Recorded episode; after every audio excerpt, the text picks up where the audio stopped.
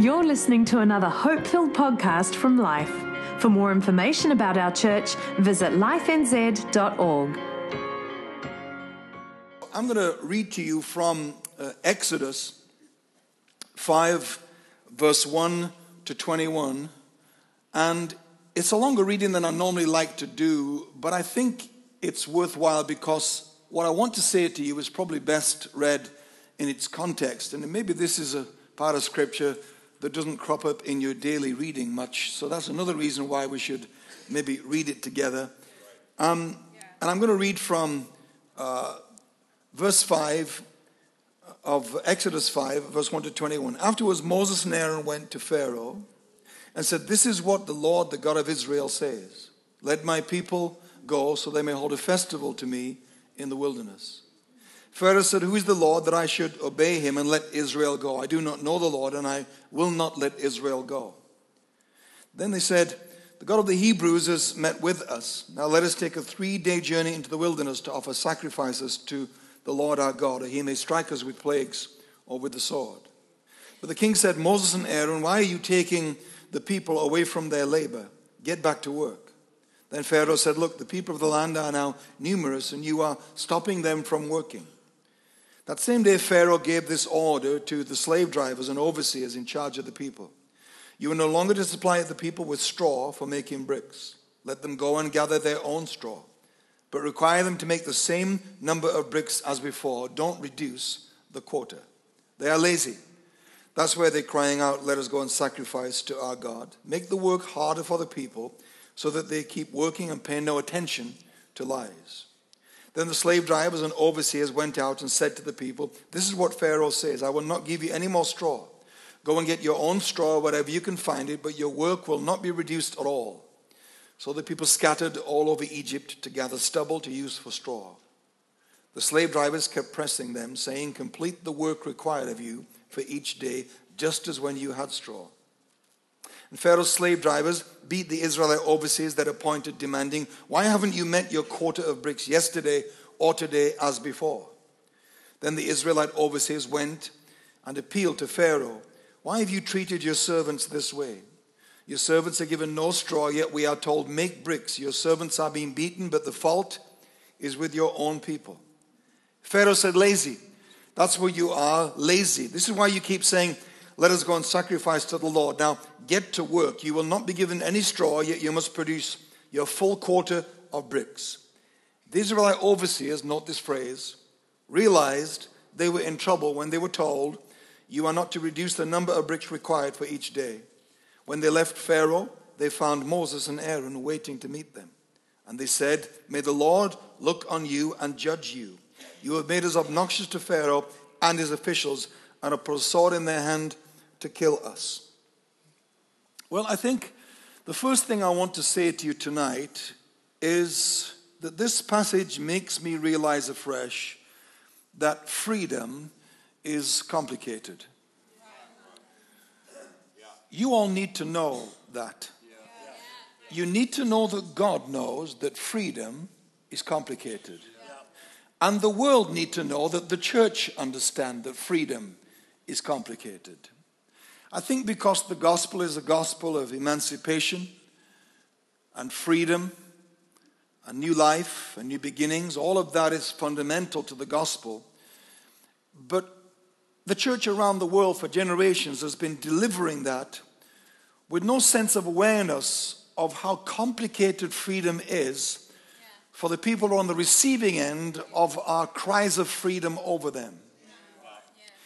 So, something very complicated is going on here that I want to spend a bit of time with you thinking about because here we have possibly several million uh, Hebrew slaves, and they had been in containment and confinement and slavery for 430 years, which is roughly about 20 generations.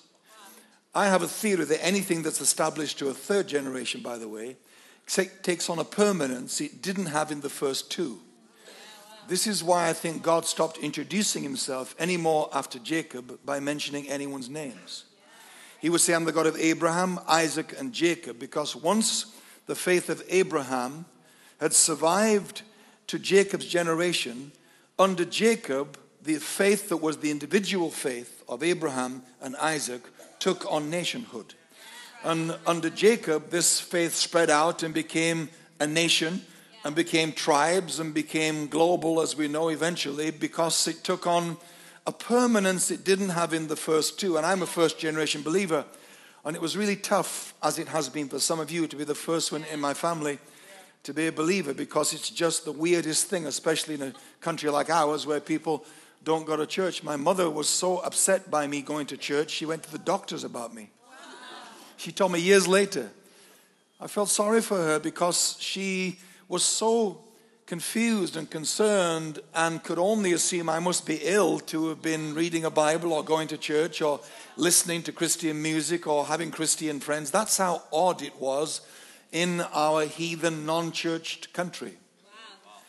But my kids didn't have that. My kids grew up in our home, and our kids didn't have to fight to have Christian friends or to go to church or read the Bibles or listen to Christian music because I had and Glenda and I had pioneered and suffered to make that the new norm in the Scanlon ancestral line. There was no believers before me, as far as I know.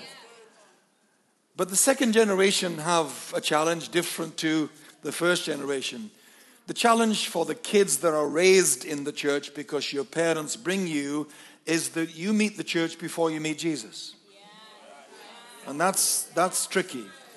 Because the church is far harder to love than Jesus is. Because the church is far more demanding than Jesus would ever be. The church is far less gracious, far less loving, far less kind than Jesus is. But kids that are raised in the church get confused between the church and Jesus. So they think they've given their life to Christ, but actually they've formed a relationship with the church.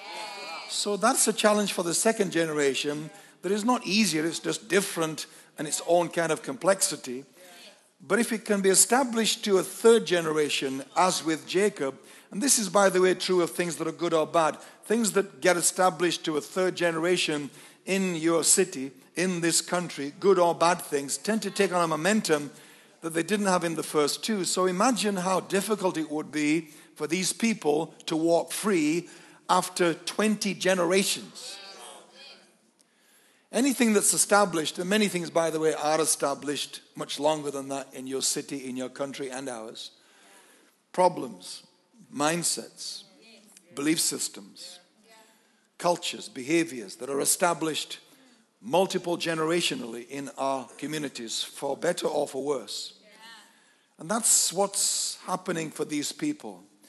And rocks, Moses and Aaron rock up saying, let my people go, and all hell breaks loose to a whole other level when they start saying this to Pharaoh. So Pharaoh decides to remind everyone who's in charge and to settle it all down by increasing their hardship on top of their hardship by saying from now on we're no longer gonna, we're not going to subcontract out the straw part of brick manufacturing. You will have to find the straw yourself but the number of bricks you are supposed to produce will not be reduced because of that new hardship. It is the same demand, but it's more difficult for you to meet the demand. This was Pharaoh's answer to stop them being distracted from Moses and Aaron's intervention in their situation. So they go and complain to Pharaoh, and when Pharaoh tells them it's going to be bricks without straw from now on, that's why I said note the phrase it said they realized they were in trouble. How can you not know you're in trouble already? Why would slaves have to realize that they're in trouble? It's got to be something to do with this. If you need more trouble to let you know you are in trouble, it must mean you've made friends with the trouble you're in. So the level of trouble, the level of trouble they were in had become familiar to them.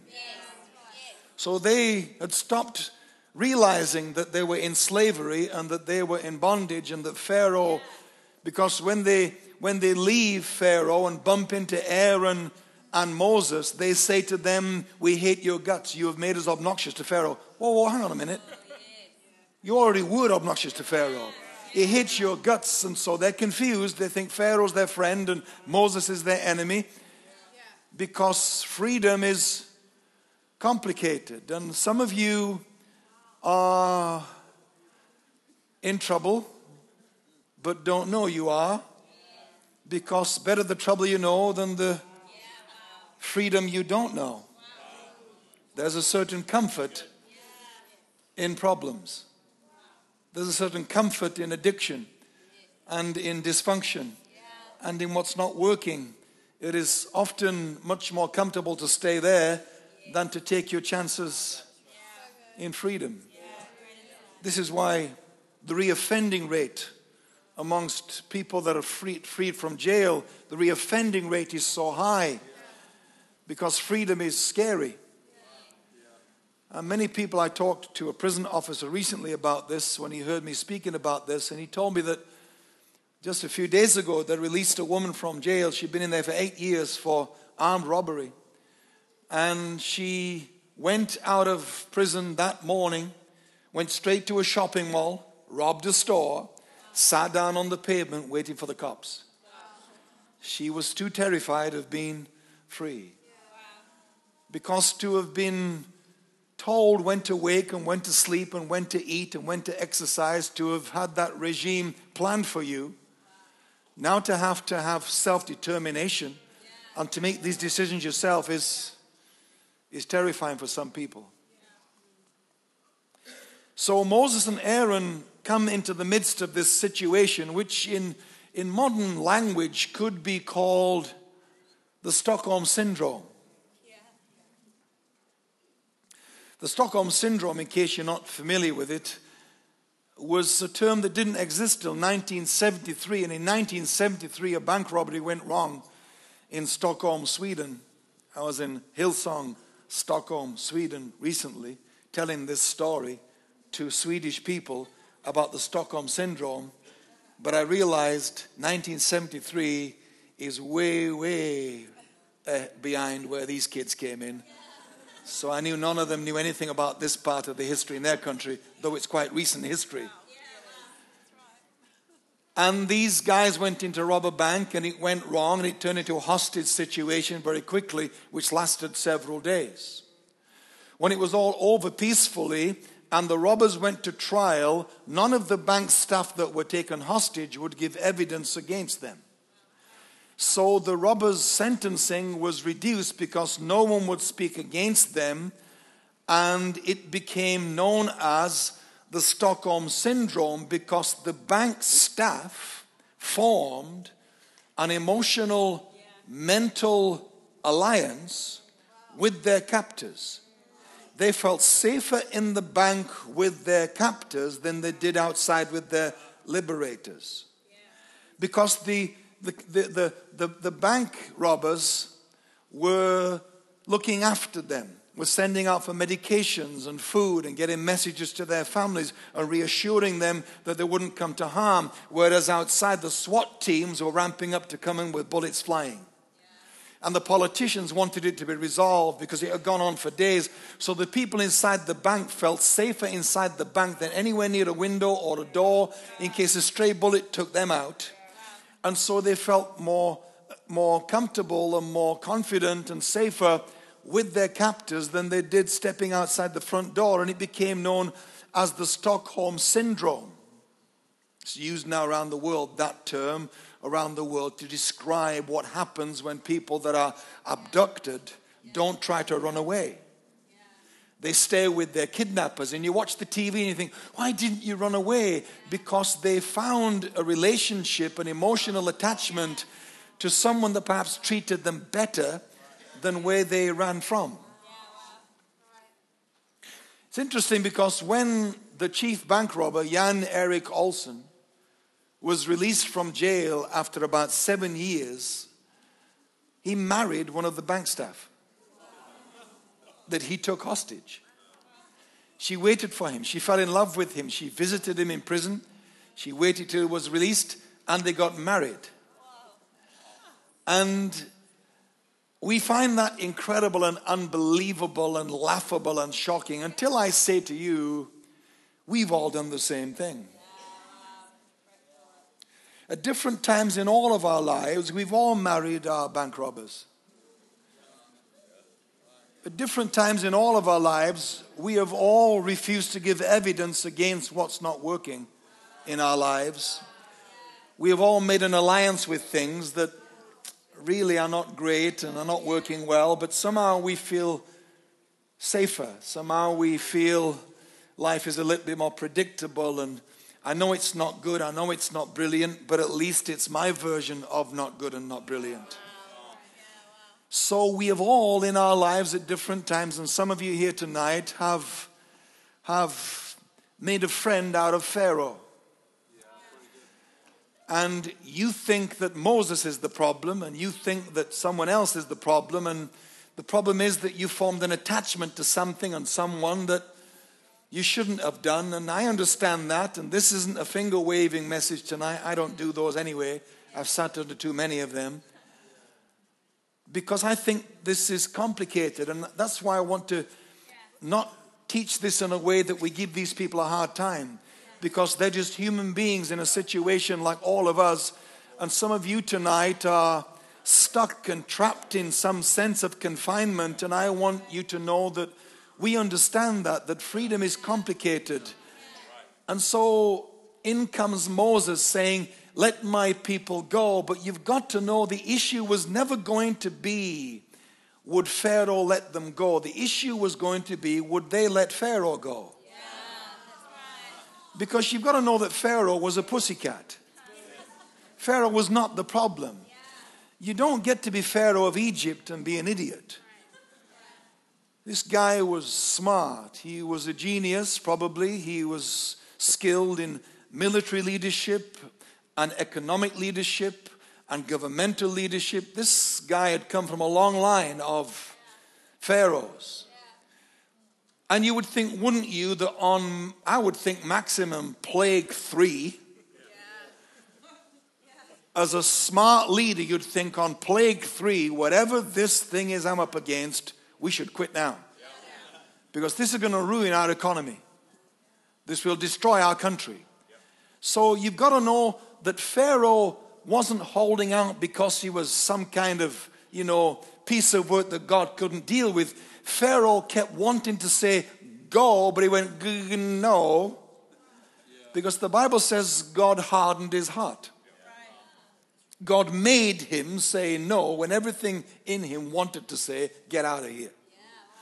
Some of you have no theology for that. You, do, you, you, have no, you have no theology for and no experience of God making you do stuff you didn't want to do. Some of you don't know anything about that. God can make people do things they didn't want to do. It's one of God's superpowers. I have been through that several times in my life where God has made me be unreasonable and forceful and stubborn and focused and not open to negotiation about things that, for whatever reason, God needed someone to stick with and see through when it just defied reason, logic, finance, and I found myself hijacked by an agenda that wasn't necessarily that important to me, but it seemed to be important to God, and I felt God making me do things like He made other people in Scripture do things. And I've found lots of them in the Bible since I've realized God has done that to me a few times. So Pharaoh is under this divine compulsion to say no. And I want you to understand that the whole plagues thing and the whole, you know, confrontations with Pharaoh, all of it was theater. Yeah. God didn't need it. Yeah. It's all theater. This is all God creating theater to let the Israelites know that the God that you thought had abandoned you for 20 generations is back in town and that this God that you have lost connection with, or that your forefathers spoke to you about, but you have no experience of, is back. And so God shows up with these massive miraculous demonstrations to let them know you'll be okay with me. If I can take care of Pharaoh and take down that regime, you cannot be okay with me, is what these demonstrations of power were trying to say to these people who were over attached to Pharaoh and to Egypt and to what was not working. And what's clearly going on here is that to, that to get them to leave Egypt, God needed to create a bricks without straw, which is the title of this idea and message. Bricks without straw was God's way of making leaving Egypt the best idea they ever had.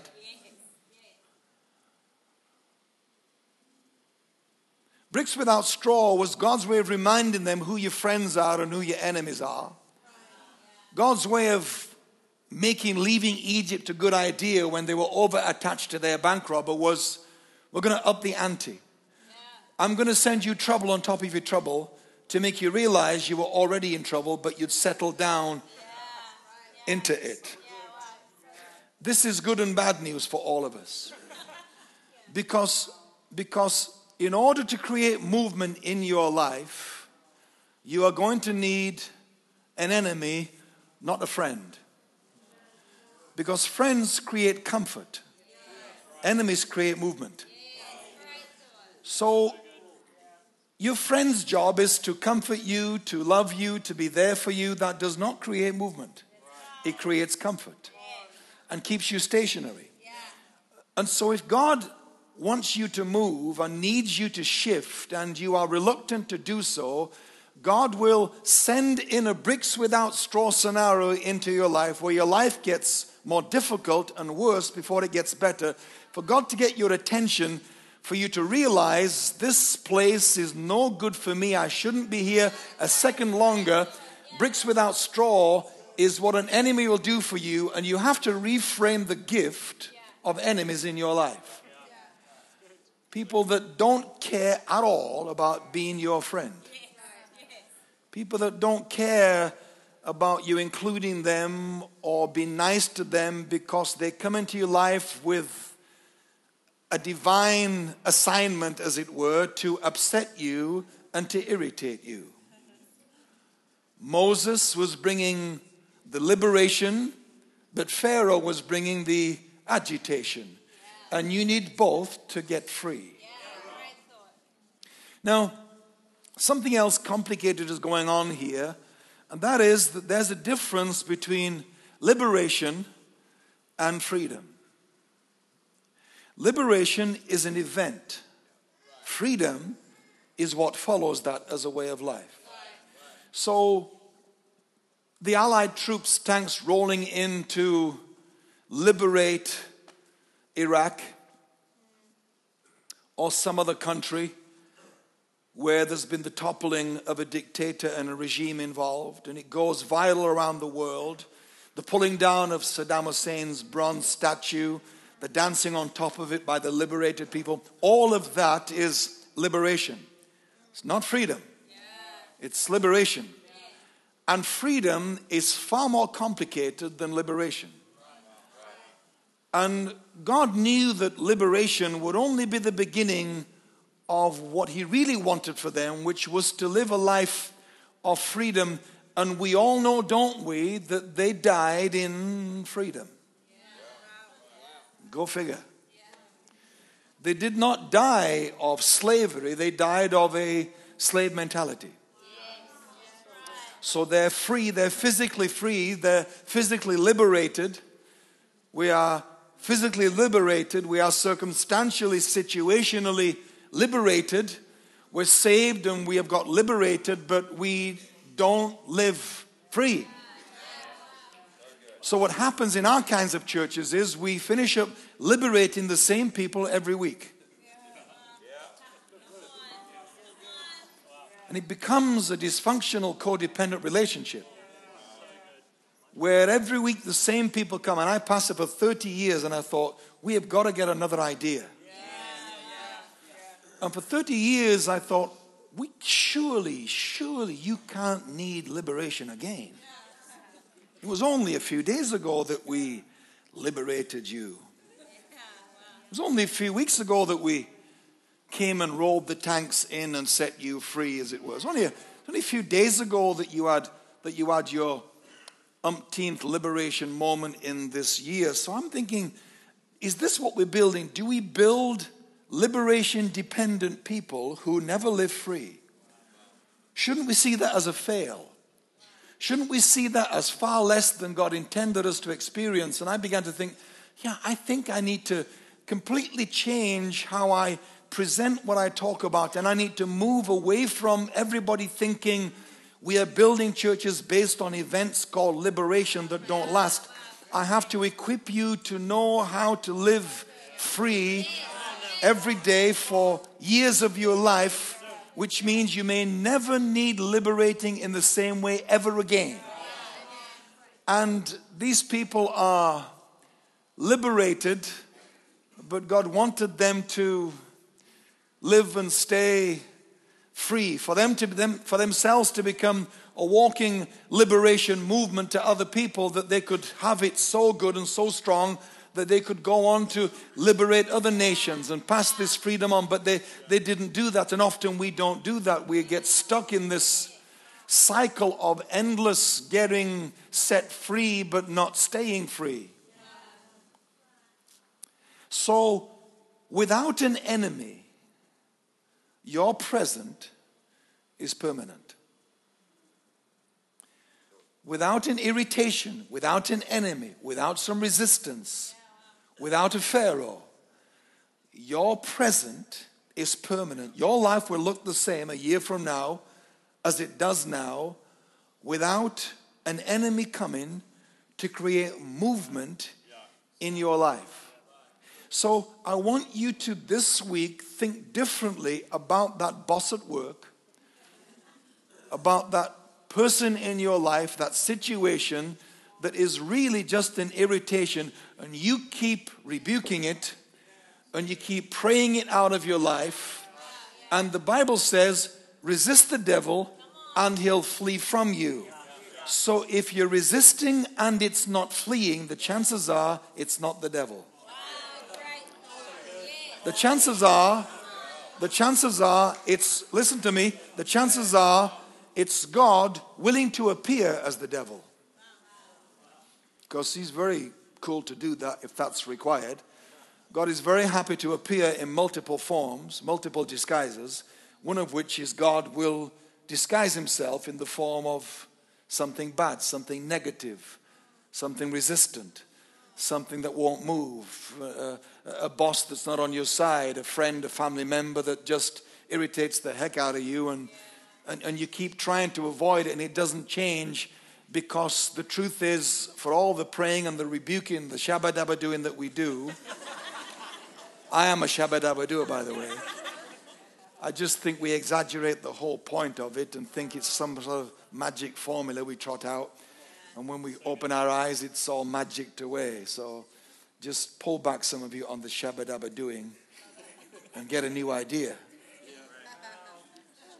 So you can rebuke all you want, but God is not scared of you. And when God's on your case, you cannot get delivered from God. You get delivered from the enemy, but you can't get delivered from God. So these people are not really trying to get delivered from Pharaoh. He's not the problem. God's trying to get them free from their attachment to something and someone and some mindset and some way of thinking that is not working.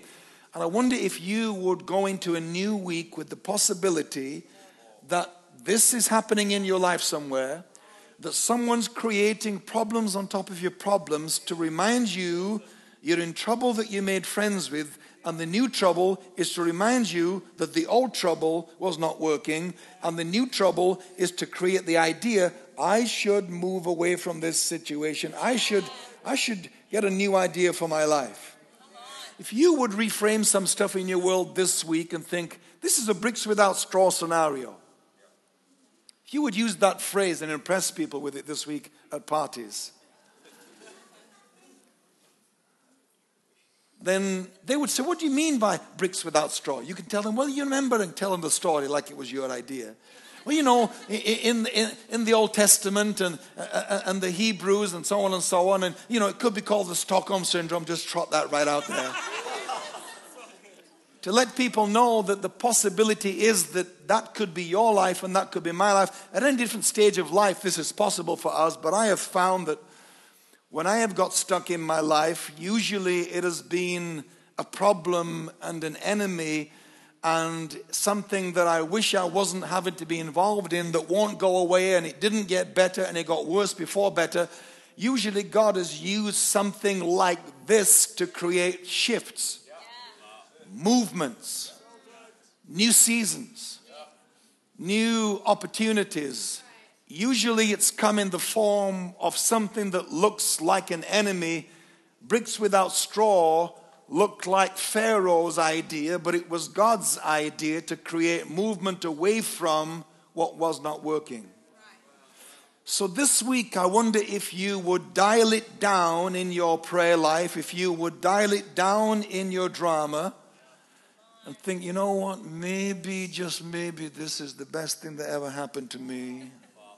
We that have been your support structure for months will be very happy that you don't call us this week because you kind of figured out, oh, okay, I get it. God is trying to create movement in my life away from what I have developed an attachment to, and I really should start giving evidence against it. I'm moving away from it. I want you to live a life of continual, long term freedom. I don't want us to build churches where we lead people to believe that the church is only good for, God's only good for deliverance and salvation and an encounter on top of your last encounter, on top of your next encounter. I'm all for all of that stuff, but I am committed to building a life of process rather than a life of events. I wrote a book. I wrote a book. You are still with us in the north and the central? And the east and the west and the online and the, and the solar system. And uh, I want you to have conversations internally and with maybe people that you love and do life with to say, you know what, maybe we should just change the rhetoric and change the conversation and change the, change the narrative. You know, drama just needs three elements it needs a victim, moi. It needs a villain, you. And a conspiracy theory. That's all it needs. Hollywood are making blockbusters on those three things. And so some of us are our own self perpetuating drama queens, and we think it's the devil, and we're getting friends to support us, but you just need to change the narrative, the, the story in your head the story in your head is dodgy.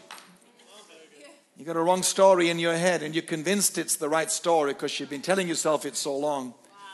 And I pray that this week someone upsets you. And you, for a change, don't get mad.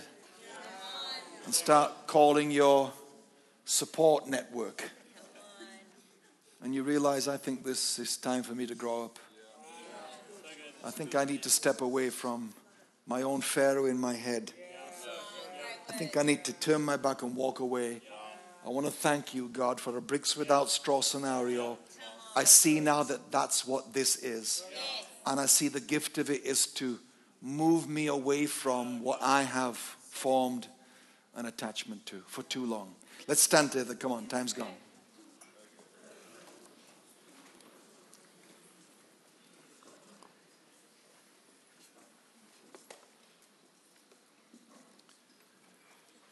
Father, I thank you for everyone here, all of those listening online, the other campuses. I pray as we step into a new week that, that this will become wisdom for us that travels with us into our lives beyond this room that we're in tonight, beyond this church experience that we're enjoying together. I pray that this will translate into a new idea a new thought, a new potential direction that we have needed to take for a long time but have got stuck in the mindsets and the relationships and the ways of doing life and the habits that we have got stuck into.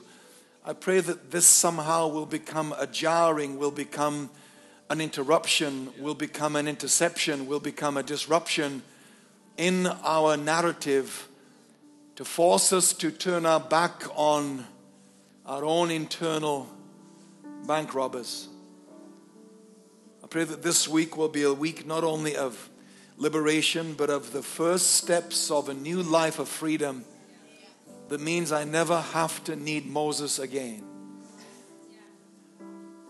I pray that this week we will find the courage, and that's what it will take. We'll find a courage that we've struggled to find for years. Probably find a tenacity and a courage and a stubbornness and a relentlessness that enables us to take even a small step this week in a new direction that is uncharted territory for us, that is new and scary because it's not what we're used to, but what we're used to is not working. I pray that there will be no urge in us to reoffend so that we can step back into the comfort of what's just not working. Help us, Lord, this week to reframe the gift of those nasty people in our life, in our world, those nasty circumstances that we are wishing away, and yet through it somehow is hidden the next version of us. Somehow, in what we are praying away from us, is concealed our destiny, our future is concealed inside the pharaohs in our lives. Help us to step back. Help us to auto correct our internal narrative a little bit this week in order that we might see another perspective, a facet that we have been blind to for a long time that has kept us locked up and even though we keep coming for liberation constantly, we keep troubling you for liberation. And then when it doesn't turn to freedom, we think that our answer is more liberation. I pray for deliverance from liberation in us. I pray for a breaking of our addiction to liberation in our hearts and lives in these coming days. And I pray for a commitment to walk in freedom one step at a time and to just keep going and never look back. In Jesus' name. We hope you enjoyed this podcast from Life. If you have questions or want to contact someone about this message, visit lifenz.org.